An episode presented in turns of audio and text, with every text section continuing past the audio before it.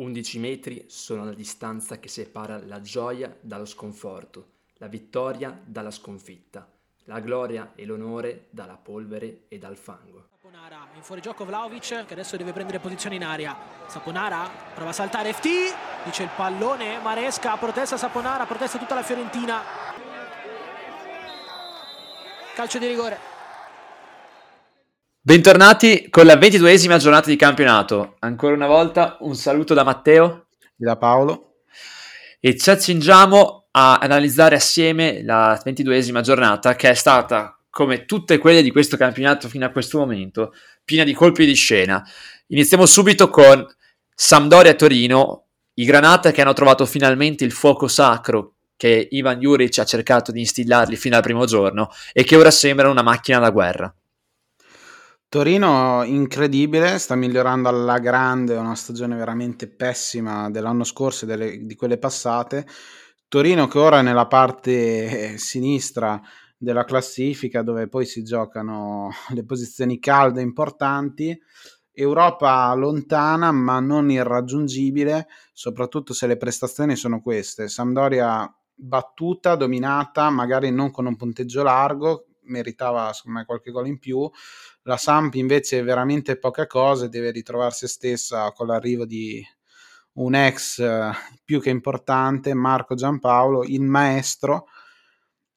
che ritorna dopo 3 anni sulla panchina blucerchiata a cercare di risollevare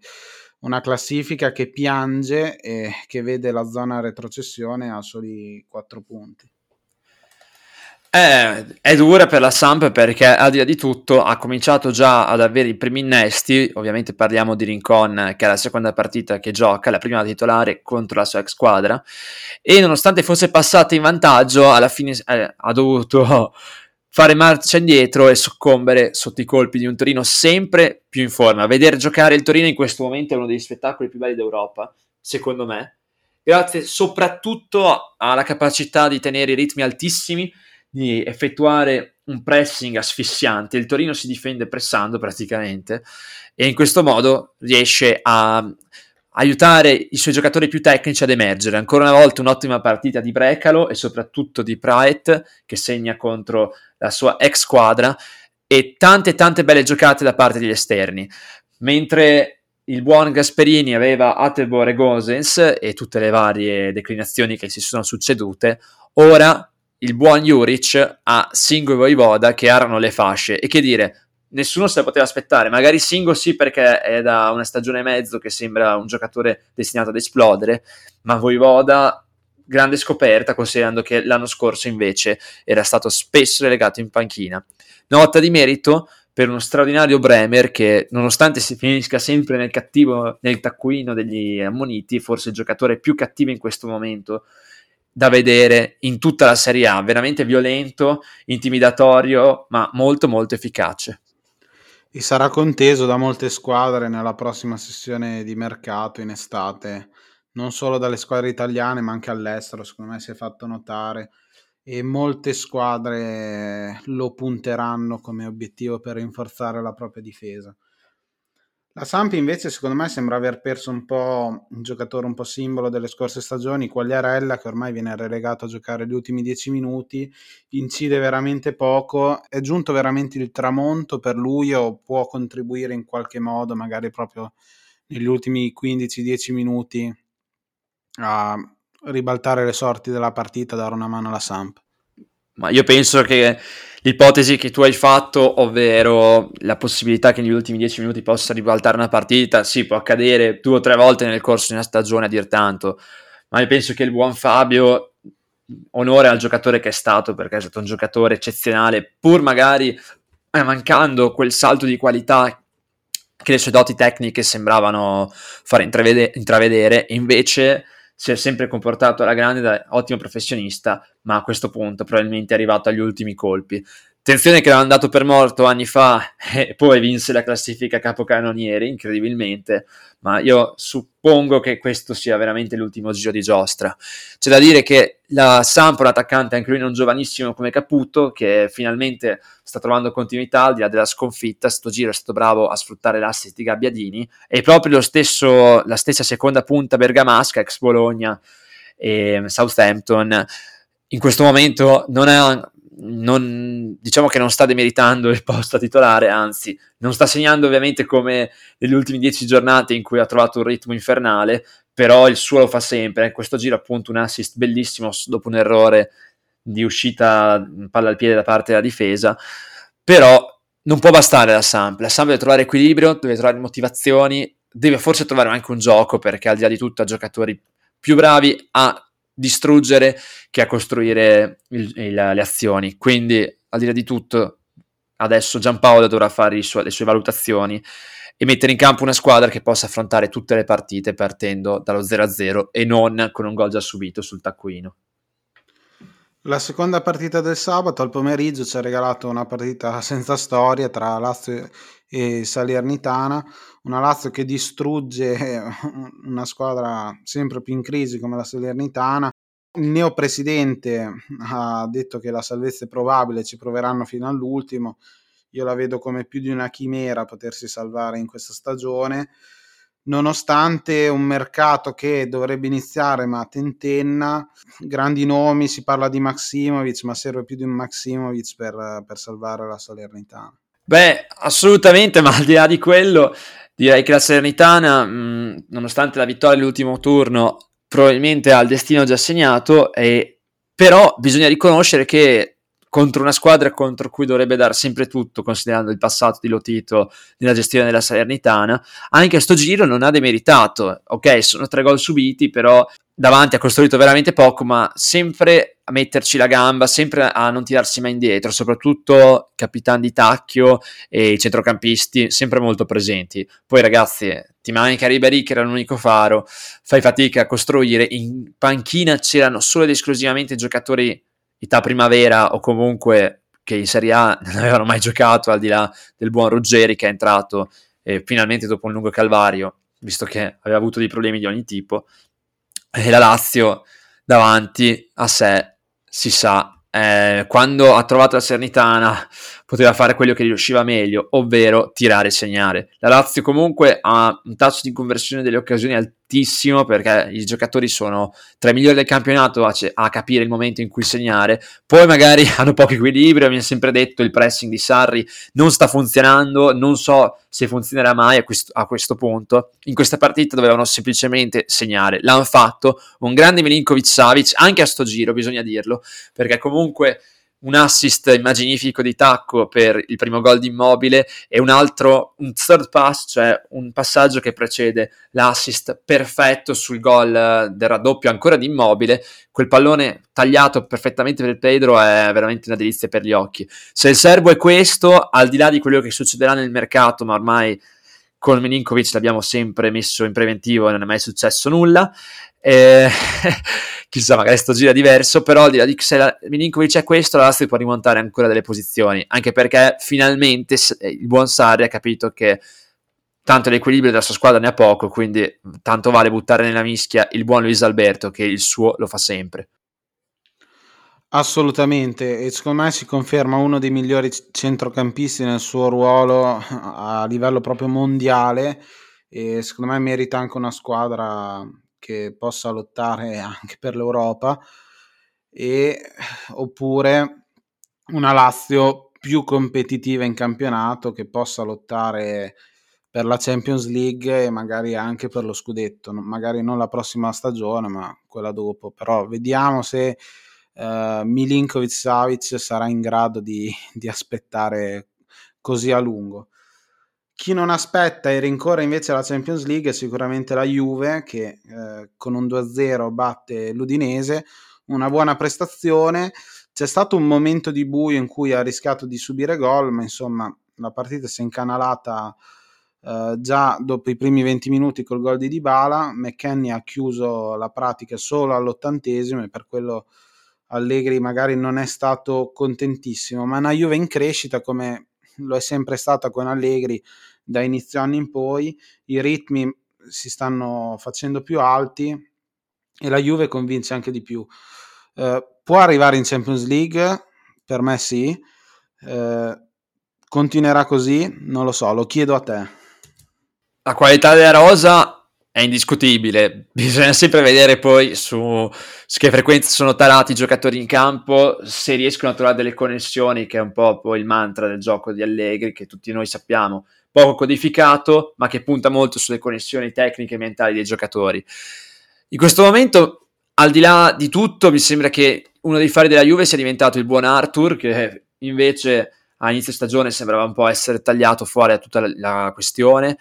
Così come il punto debole della Juve, questo è innegabile, è il terzino sinistro, perché Alessandro, l'abbiamo visto anche in Supercoppa, non è presentabile a questi livelli, Pellegrini è ancora troppo acerbo, quindi forse la Juve dovrebbe muoversi, al di là di quello che succederà sul caso Morata, anche per un terzino sinistro, non dico di livello, ma che sia comunque abbastanza abituato a questi palcoscenici. Juve in crescita, come hai detto tu, Dybala che segna ed esulta in modo polemico, il buon Keane che fa la sponda molto fortunosamente, ma che per il resto della partita non l'ha vista fondamentalmente, e McKennie che, come l'anno scorso, a un certo punto della stagione si trova a segnare. Questo ragazzo secondo me è forse non precisissimo a livello tecnico, però tempi di inserimento, colpo di testa, nonostante non sia una bestia sia in altezza che in larghezza, e soprattutto capacità di inserirsi veramente da manuale, che fa tutta la differenza del mondo quando devi sfondare contro difese chiuse e su cui devi affidarti molto su cross o palle lunghe. A me piace veramente tanto come giocatore. C'è da dire che di fronte ha avuto un'Udinese abbastanza rimaneggiata, che si è affidata quasi esclusivamente al buon Beto, ma su cui De Ligt ha messo veramente una gabbia di livello. L'Udinese non so, perché secondo me dovrebbe salvarsi abbastanza agevolmente. Cioffi sta sfruttando una parte del lavoro che aveva fatto con Gotti. Io penso che qualche salto di qualità possa ancora farlo, non tanto davanti quanto ancora una volta in mezzo al campo, perché è inutile. La quantità c'è, la qualità va a momenti. In questo momento, che per esempio fuori Pereira, che comunque non aveva entusiasmato in tutto il campionato, e i titolari si sono trovati a essere buon Makengo, Arslan e Wallace, qualche domanda te la devi fare, perché sono ottimi mestieranti sicuramente, hanno del gran fisico, una gran corsa, ma a livello tecnico c'è di meglio in circolazione. Tornando su Arthur, io non capisco perché la Juve voglia cederlo in questo momento, se non per una volontà del giocatore. Arthur è un giocatore estremamente tecnico, magari non ha il lancio lungo, il filtrante nelle sue corde, ma comunque dà qualità alla manovra e sa gestire il possesso palla come pochi altri, e si sta finalmente ritagliando uno spazio anche importante, e in coppia con Locatelli secondo me non ha mai fatto male, quindi sarebbe una cosa un po' negativa, insomma, cederlo per acquistare un altro giocatore che poi si dovrebbe ambientare di nuovo in un centrocampo dove ambientarsi non è sicuramente facile. Davanti Ken veramente poca roba, a me in questa stagione non sta piacendo per niente, non sta facendo vedere le cose fatte a Parigi, anche nella prima esperienza juventina, e come hai detto te manca un terzino importante o comunque di qualità sulla sinistra. Pellegrini sicuramente meglio di Alessandro impresentabile da più di qualche stagione a questa parte. Secondo me le porte sono aperte per lui e lascerà la Juve sicuramente quest'estate, difficile a gennaio. Dybala è un discorso complicato, fa l'esultanza polemica, in conflitto con la società, ma non so quanto, è più un botta e risposta. Ecco, Dybala cerca conferme, ma anche la Juve cerca conferme su Dybala, sia per quanto riguarda la tenuta fisica che per le qualità pochi dubbi. Tenuta fisica un po' meno, perché non lo so, io ho la sensazione che ogni qualvolta si fermi cada a terra poi non riparta più, e penso sia la sensazione di molti tifosi juventini. Però credo che alla Juve farebbe piacere se Dybala rimanesse, soprattutto ai tifosi, a Dybala anche, ma se Dybala dovesse andarsene via per la Juve non sarebbe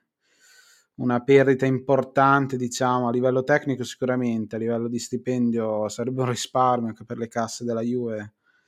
serve. Per Dybala secondo me rischia poi di trovarsi isolato, dove invece alla Juve si trova come a casa, insomma. Ma sì, io penso che comunque al di là di tutto la questione di Dybala siano veramente solo delle scaramucce. Certo, ricorda molto, non so, quelle discussioni adolescenziali tra due innamorati, però Dybala ama la Juve, penso che tutti i tifosi della Juve e perché no anche i dirigenti cioè stiano comunque abbastanza bene con Dybala. Poi non so quanto la amino al di là di tutto, però sappiamo tutti che è un giocatore fantastico, la Juve deve ripartire da lui, vediamo se ci riuscirà, perché ci possono essere molti colpi di scena, signori, e noi stiamo sintonizzati e vediamo. Passiamo invece a una partita dove il trio delle meraviglie, ormai dobbiamo chiamarlo così, Caprari, Barak e Simeone, ha dato spettacolo. Simeone no, ma insomma Barak ha segnato una tripletta e Caprari ha segnato un gol non d'antologia ma ci va vicino. È il tridente che ha segnato di più in Europa, addirittura più del famigerato tridente del Paris Saint-Germain, con nomi che ormai sappiamo già tutti a memoria. Verona che si risolleva dopo qualche prestazione altalenante, veniva da una sconfitta e precedentemente da una vittoria, ritrova una vittoria che dà morale, soprattutto perché è avvenuta contro un Sassuolo che di certo non si può dire che non sia in forma. Sassuolo che ci ha provato, Raspadori ha provato l'Eurogol da centrocampo e a momenti ci riusciva, Scamacca ha trovato il gol in sforaviciata e continua a segnare e a candidarsi seriamente per un posto da titolare con la nazionale, però il Verona ha dato di più, ha segnato di più, Baracchi in formissima, che dire, un Verona che se si risolleva è lì con il Torino e serve continuità, però non si può mai dire che sia finita, ecco. Beh, vorrei fare un appunto, cioè in questo momento al di là di tutto mi sembra che Messi a Parigi sia in una prigione dorata, ma pur sempre una prigione, perché lasciamo stare adesso che ha avuto il Covid, però in questi ultimi mesi non è che abbia segnato tantissimo, ha preso una valanga di pali e traverse, va benissimo, però non mi sembra che si sia adattato alla grande, è inutile. La sua vita secondo me era il Barcellona, andarsene doveva farlo, sappiamo tutti i motivi, però ragazzi che fatica. Al di là di questo, poi comunque magari adesso dico così, a fine campionato a fine stagione vincono tutto, compreso la Champions, e ci andiamo tutti a casa. Però al di là di questo devo dire che il Verona veramente continua a stupire. Quest'anno, al di là dell'Atalanta di Gasperini, i suoi allievi, ovvero Ivan Juric e Tudor, perché comunque gliene infilo nella linea di successione, considerando che ha preso il Verona, ci ha messo anche del suo, ma i principi di gioco sono quelli di Juric, sono queste squadre, questi simili Atalanta sono veramente micidiali. Verona che, come hai detto tu, gol belli, fortunati, perché il secondo di Barak, anzi il primo di Barak e il secondo della partita è stato veramente fortunoso, con un rinvio di Maxime Lopez sul buon Barak a 1 metro. Questo è un gol che sinceramente non ho mai visto in vita mia, almeno non a questi livelli. E poi da lì tanto gioco, perché comunque il Verona ha trovato la quadra, ha dietro i tre centrali che si staccano sempre con un ottimo tempismo per gli anticipi, davanti i due giocatori di fascia, Lazovic e De Paoli, ci sono sempre. De Paoli è un ottimo acquisto, non pensavo che l'avrei mai detto.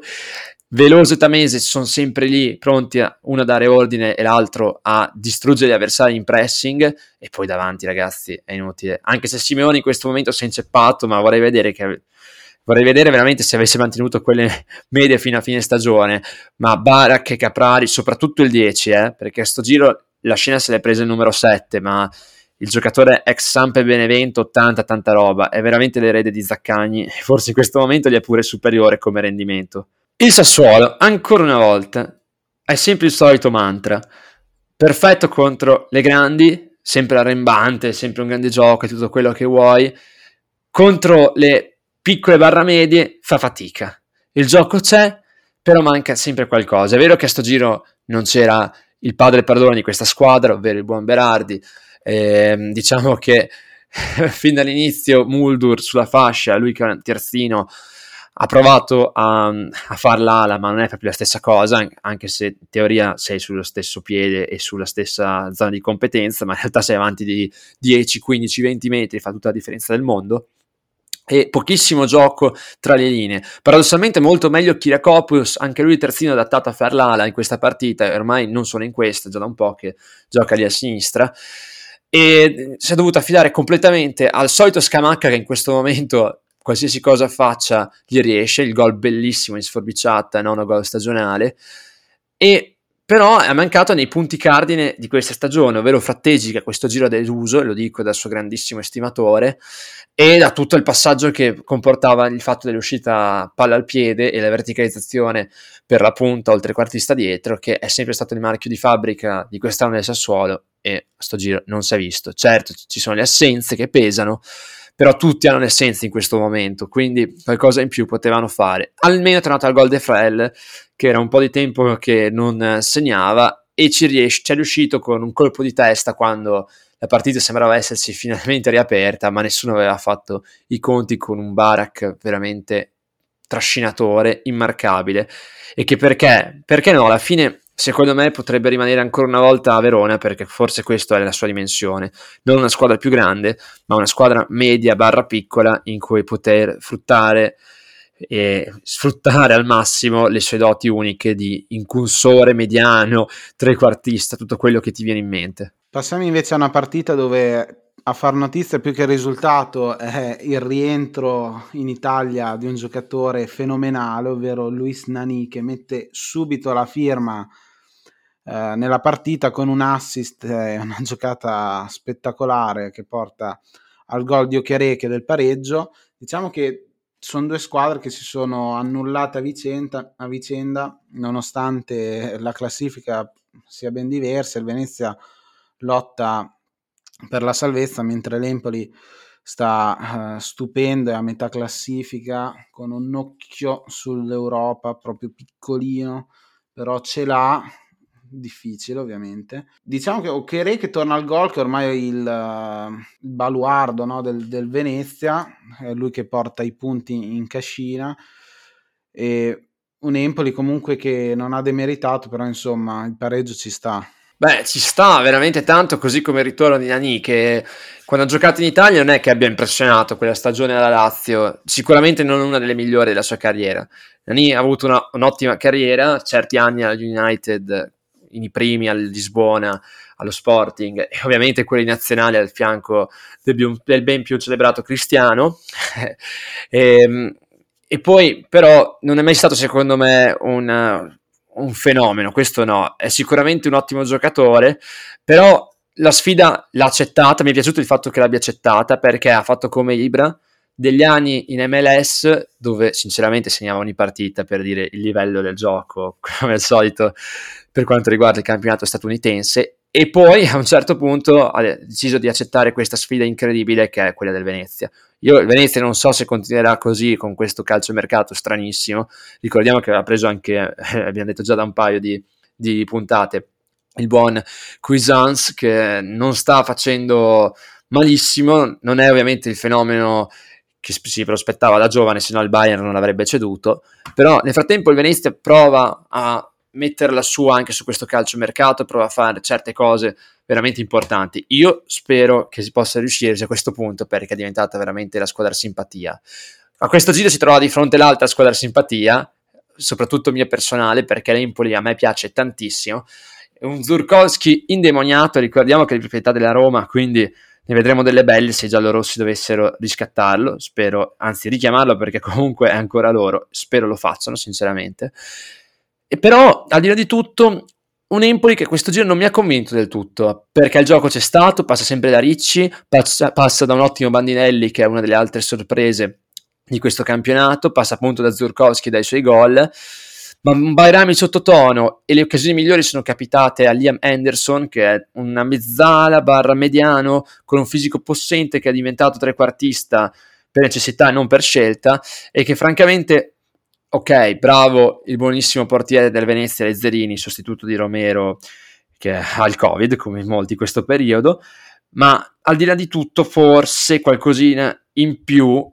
sicuramente, anzi, l'Empoli poteva fare. Venezia che pur con mille difficoltà, ripetiamo, con una squadra che comunque è quella che è e tutto quello che uno vuole, il suo l'ha fatto. Keré che ha trovato ancora il gol, come dicevi tu, e chissà, questo ragazzo comunque i numeri ce li ha, e io penso che al di là di come finirà la favola Venezia, qualcun altro potrà dargli una possibilità. La partita in sé piacevole, ma bisogna dire che il Venezia l'ha messa molto sul combattimento, e lo dice il fatto che il buon Henry a questo giro, è vero che non è uno che ne abbia moltissime, ma non ha avuto nemmeno un'occasione. Non so, doveva essere forse la partita, forse non dico più sottovalutata di questo turno, ma probabilmente lo è stata, e in effetti non ha rispecchiato tantissimo le attese, perché da una parte e dall'altra si è visto del gran gioco, però poche occasioni, forse ce ne sono state dei più emozionanti, anzi quasi sicuramente. Paolo, te invece cosa ne pensi di Pinamonti, che dopo i gol a raffica che aveva fatto adesso sembra un po' essersi incartato? Normale, un momento di flessione nella qualità delle prestazioni di un giocatore che comunque è giovane, quindi non gli si può pretendere una continuità eccellente. Di certo ritornerà, perché nell'Empoli è un po' il faro offensivo e secondo me continuerà a segnare, lo vedremo presto in nazionale, non so se a marzo, sicuramente no, però nei prossimi anni diventerà importante anche per la nazionale, glielo auguro e me lo auguro per me e per tutti. La Roma doveva risollevarsi da una rimonta clamorosa venuta contro la Juve nel turno precedente, si è risollevata, ha vinto grazie al rigore del neo arrivato Sergio Oliveira, però insomma non è che abbia convinto tantissimo, anche ha rischiato poi di pareggiarla.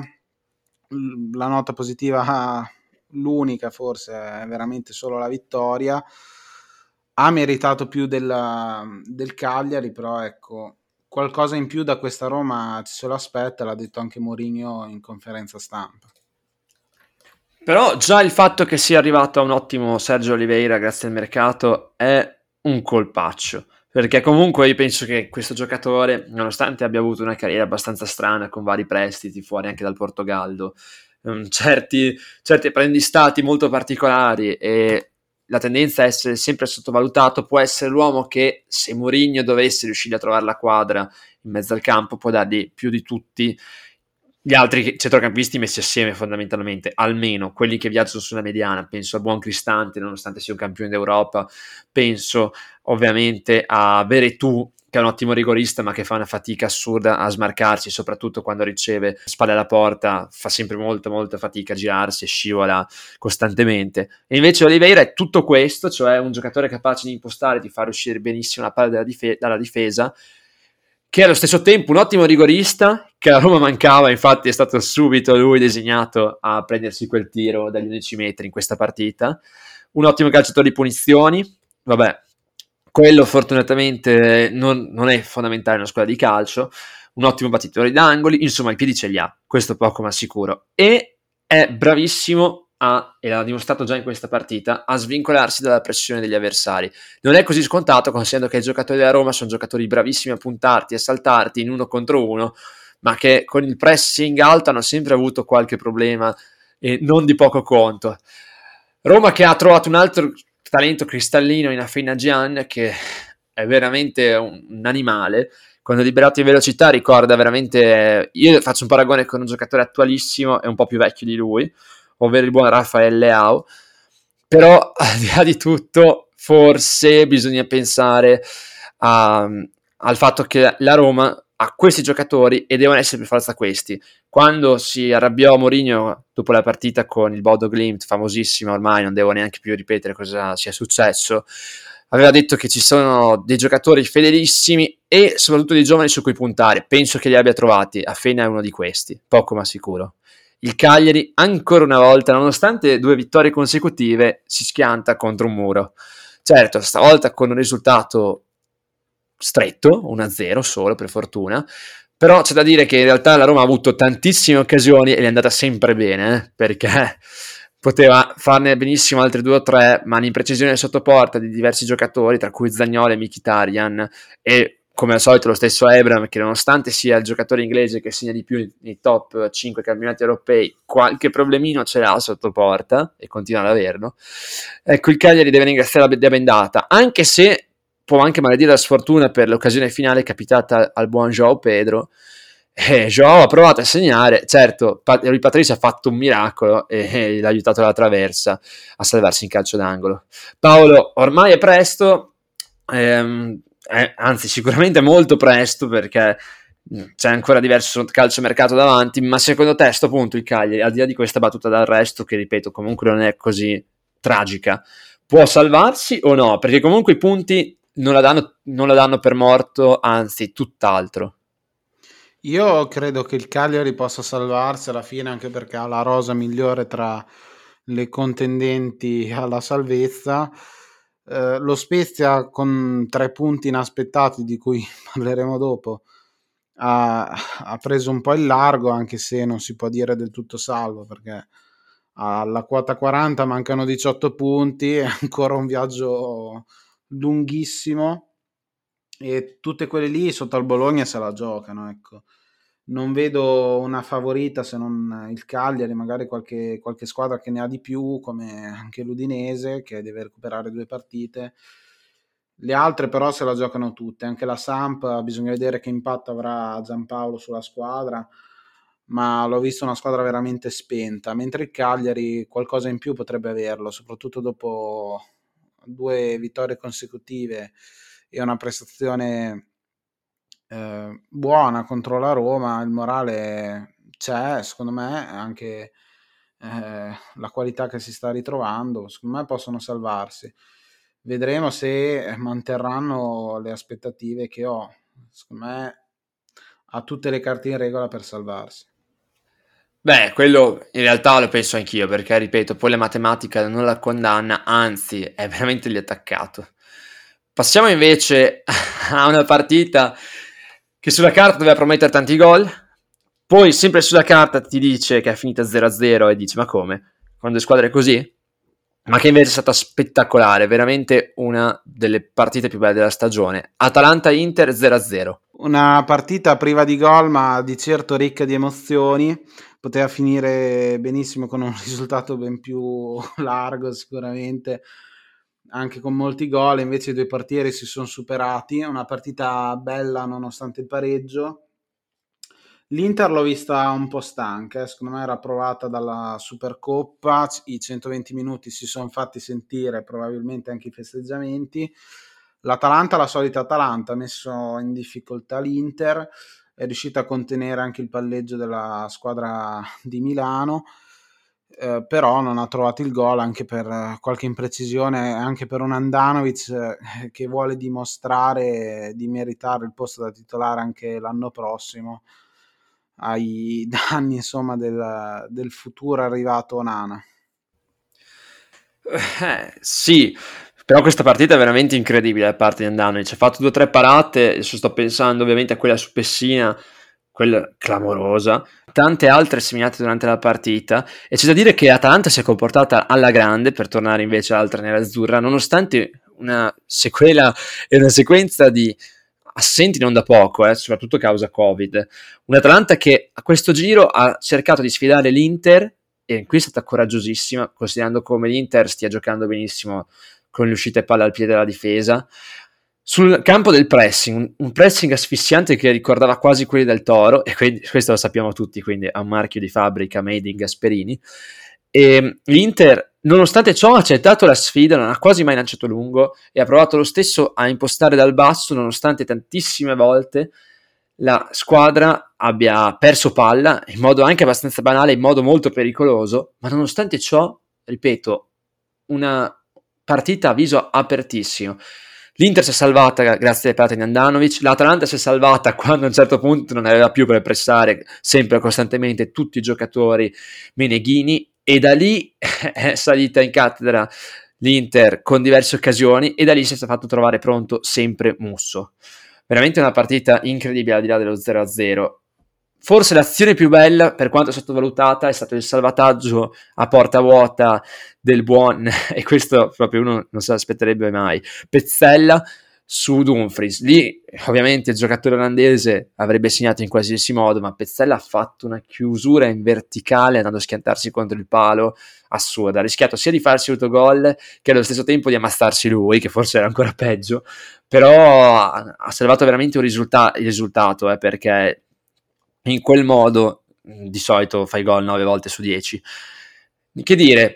una delle partite più belle del campionato, soprattutto per il ritmo, è inutile, alla fine questo conta molto, e per il contrasto tra gli stili di gioco. In questo momento la squadra Inzaghi è una macchina perfetta, nonostante non abbia vinto sto giro, riesce sempre a uscire come vuole, palla al piede, nonostante nei primi minuti appunto sia palesemente in difficoltà, mentre l'Atalanta ha così tanta fiducia in se stessa che nonostante cambino quasi tutti gli uomini, e ha cambiato anche il modulo a sto giro perché era costretto, ha fatto un centrocampo a 3 il buon Gasperini, una difesa a 4 per lui inedita, veramente inedita, però ripeto, la convinzione nella forza della squadra, delle proprie idee è talmente alta e importante che anche contro la miglior squadra italiana sono riusciti comunque a dirla loro. Ok, non hanno vinto, però se la sono giocati a viso aperto fino alla fine. Passando al lunedì invece troviamo subito Bologna-Napoli, che quasi ovviamente, anche se il Bologna ultimamente sta giocando molto bene, ha visto vittorioso il Napoli con una doppietta di un Lozano scatenato.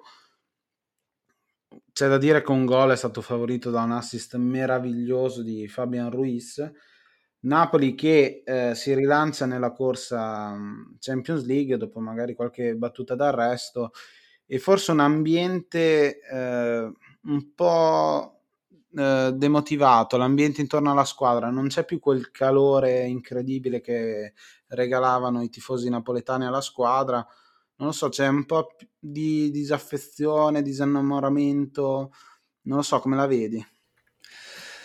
Ma in realtà io penso che come al solito ci sia, ma anche lì abbia colpito un po' tutta la delusione di essere partiti fortissimo e a un certo punto essersi schiantati a causa delle varie assenze dovute a Covid, infortuni, incomprensioni societarie, misteri, tipo il buon Manolas che ha deciso di andare probabilmente a chiudere la carriera tornando nel proprio paese natio, la Grecia, e tante varie appunto vicissitudini che non sono normali in una stagione, e soprattutto non in una stagione di appena 4 mesi, e invece il Napoli le ha viste già di cotte e di crude. Tra l'altro, da segnalare l'addio del capitano, ok, a fine stagione, ma per me, come avevamo già detto, incomprensibile, e che secondo me ha minato un po' la fede dei tifosi in questa squadra, che però sta rinascendo ancora una volta, perché 2-0 un Bologna che comunque questa stagione si è rivelato più solido del previsto, ha trovato 4 titolari che mancavano da un po' di tempo, tra cui il buon Osimhen e lo straordinario Fabian Ruiz, 2 assist, come detto te, il primo assurdo, il secondo dopo un'azione in transizione condotta benissimo a tutta la squadra, però comunque quel pallone deve arrivare a metterlo, e lì Lozano si è divertito un mondo fintando la conclusione e saltando il portiere difensore. Lozano, che è l'altro giocatore che finalmente tutti noi stavamo aspettando ancora una volta, non è un fenomeno secondo me, anzi sicuramente non lo è, però ha queste capacità di finalizzare dopo anche corse, dopo tagli improvvisi, dopo dribbling anche senza palla, delle volte se le allunga semplicemente senza veramente dribblare per poi concludere quasi subito, però è molto efficace nel suo gioco. Il Napoli sta ricercando di trovare convinzioni, ricordiamo che tutto questo manca a Koulibaly, che all'inizio stagione sembrava tornato ai suoi livelli straordinari dell'epoca Sarri soprattutto, e nonostante ciò un'ottima vittoria 2-0 contro un Bologna al di là di tutto molto compassato, perché comunque Bologna non l'ho visto benissimo, lasciando stare qualche iniziativa di Svanberg, la sua punizione sulla traversa, c'è stato sempre ed esclusivamente tanto caos in mezzo al campo e pochissime occasioni, ma proprio quasi nessuna, veramente incredibile. Certo, Mihajlovic ha detto che il Napoli è la squadra migliore delle due, forse addirittura secondo lui dovrebbe essere al completo la squadra migliore del campionato, su questo non sono d'accordo perché per me l'Inter rimane superiore sempre e comunque, però c'è da dire che a questo giro effettivamente il livello del Napoli è stato molto alto, nonostante tutto io penso che quello del Bologna non sia stato all'altezza, poi è Mihajlovic allenatore, sicuramente ne capisce più di me. Chi non è stato all'altezza invece è sicuramente stato l'arbitro Serra in Milan-Spezia, che ci ha regalato sia emozioni ma soprattutto negative per i tifosi milanisti. Succede di tutto, prima un rigore non visto in diretta, l'ha dovuto rivedere, era abbastanza solare come rigore. Poi negli ultimi 2 minuti, dove il Milan cercava il vantaggio a tutti i costi, lo trova, però l'arbitro aveva fiscato prima un fallo su Rebic, quindi gol annullato, non si può dire neanche annullato perché il gioco era stato interrotto. E poi dopo neanche un minuto lo Spezia trova il vantaggio. Si può dire che la partita è cambiata non solo per merito dell'arbitro, mi permetto la battuta, ma con l'entrata di Agudelo, che entra, trova il gol dopo 6 minuti, spacca un po' la partita e poi dopo favorisce anche, insomma, il vantaggio dello Spezia. Uno Spezia in forma, se l'è giocata, ha vinto infatti. Provedelli in stato di grazia, ha parato qualsiasi cosa. Milan avesse tirato per altri 90 minuti o gliela annullava l'arbitro o la parava Provedel. Insomma, una bella partita, però il Milan doveva far di più, a parte il gol annullato su cui può giustamente recriminare. Era una partita che doveva chiudere prima, già col rigore sbagliato te la complichi un po', ci aveva pensato Leao con un gol veramente bello, poi trovi il pareggio, anzi ti fai raggiungere, e poi dopo non trovi il vantaggio per tutto il secondo tempo, fai una fatica bestia, lo trovi e poi dopo te lo annullano. Però insomma, Milan che se vuole lottare per lo scudetto, abbiamo detto anche nelle scorse puntate, deve dare il 110%, in questa partita non l'aveva dato. Io penso che il Milan, al di là di tutto, non sia da scudetto, questa è la mia convinzione fin dalla prima giornata. C'è stato un Leao straordinario in questa partita, nulla da dire, perché ogni volta che prendeva palla faceva quel che voleva, tra accelerazioni, sterzate, dribbling, cambi di gioco. Ha segnato su un errore evidentissimo della difesa, su quel lancio di Krunic, dove non so bene cosa volesse fare il buon Ceccaroni, ma ha regato la palla all'ala, ma in quel momento era il centravanti, alla fine, nominalmente parlando, del Milan. Però al di là di tutto il Milan lì deve segnare. Ok, bravissimo Provedel, bravissimo insomma, perché comunque sul rigore ha fatto un errore non da poco, considerando che ha battuto Leao nonostante avesse lui il pallone in quel momento. Graziato da Teo, va bene, che forse neanche lui a questo punto penso sia il rigorista, al di là di che sì, il rigorista ufficiale del Milan, e quindi né lui né Ibra sono molto affidabili sugli 11 metri.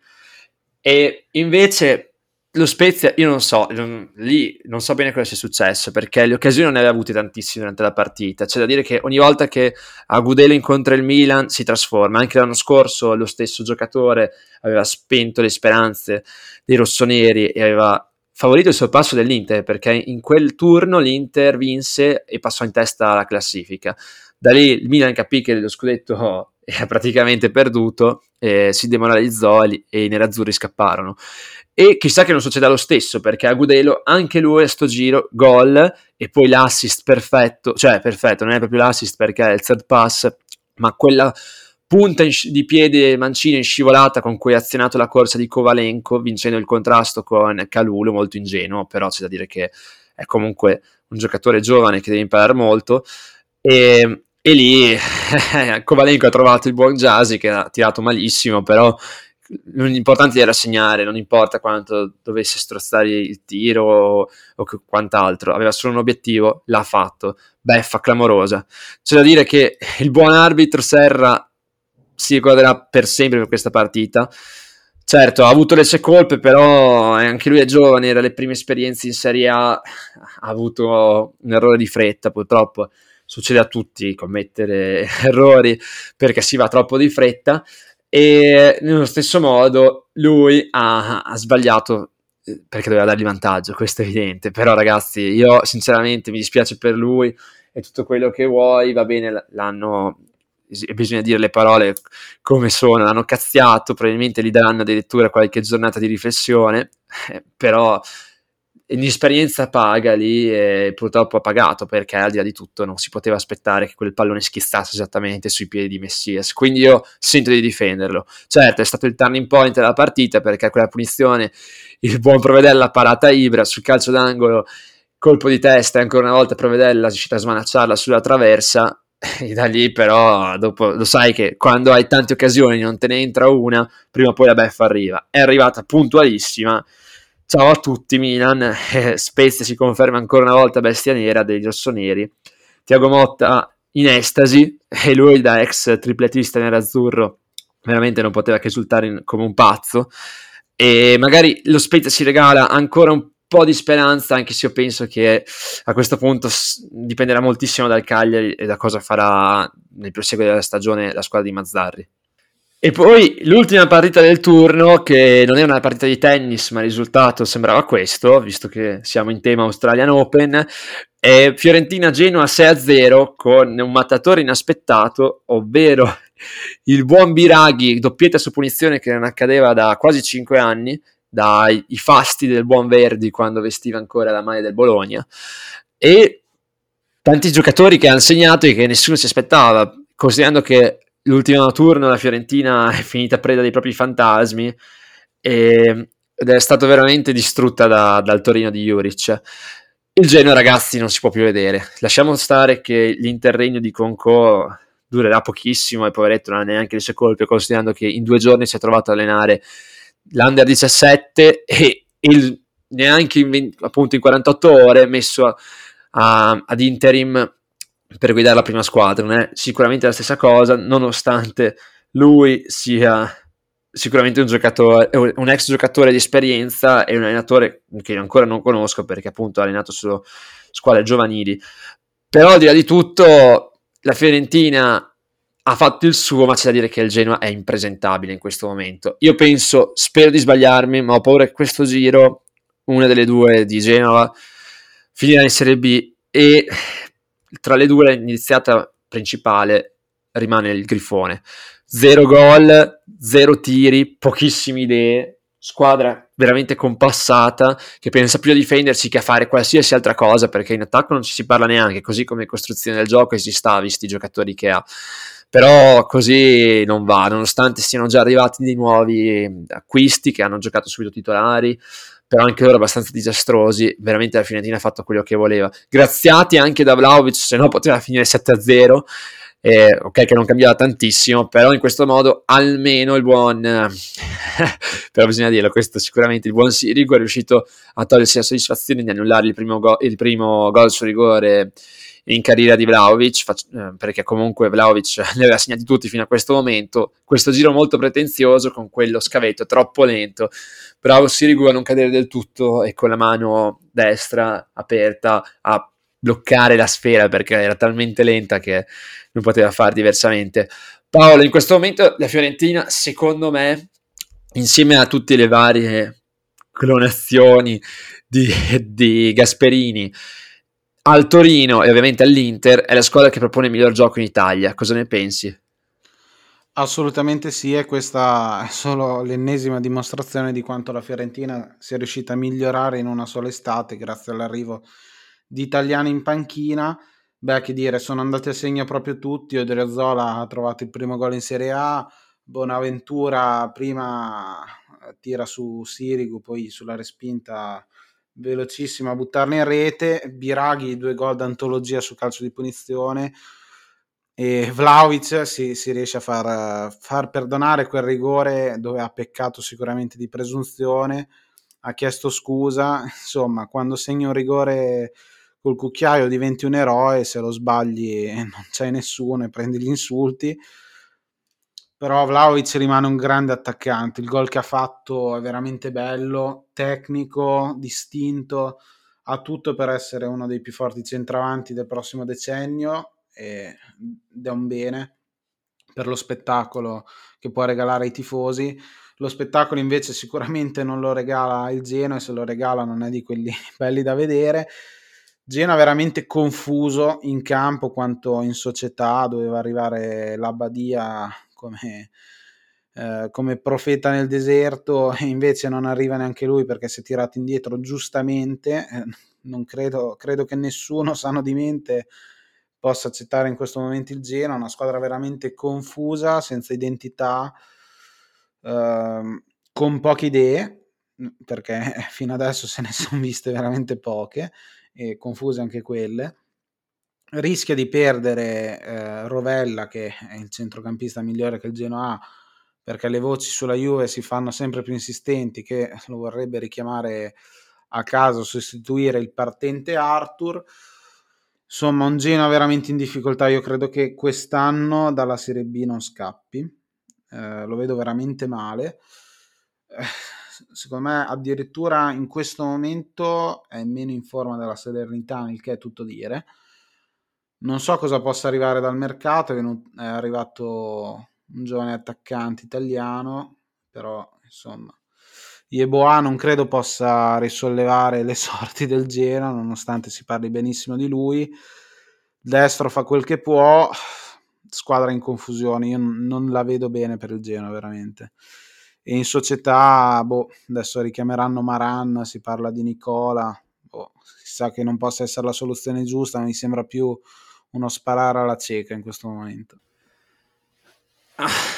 Ti dirò, Yeboah non è male, l'ho visto giocare, però da solo ovviamente non può combinare nulla, non ha mai giocato in Italia a questi livelli, è sempre stato all'estero, e si sa, per qualsiasi tipologia di attaccante, tutti, nessuno escluso veramente, il campionato italiano è il più difficile. Magari pati fortissimo, e mi viene da pensare a Krzysztof Piontek, visto che è tornato alla Fiorentina da qualche settimana,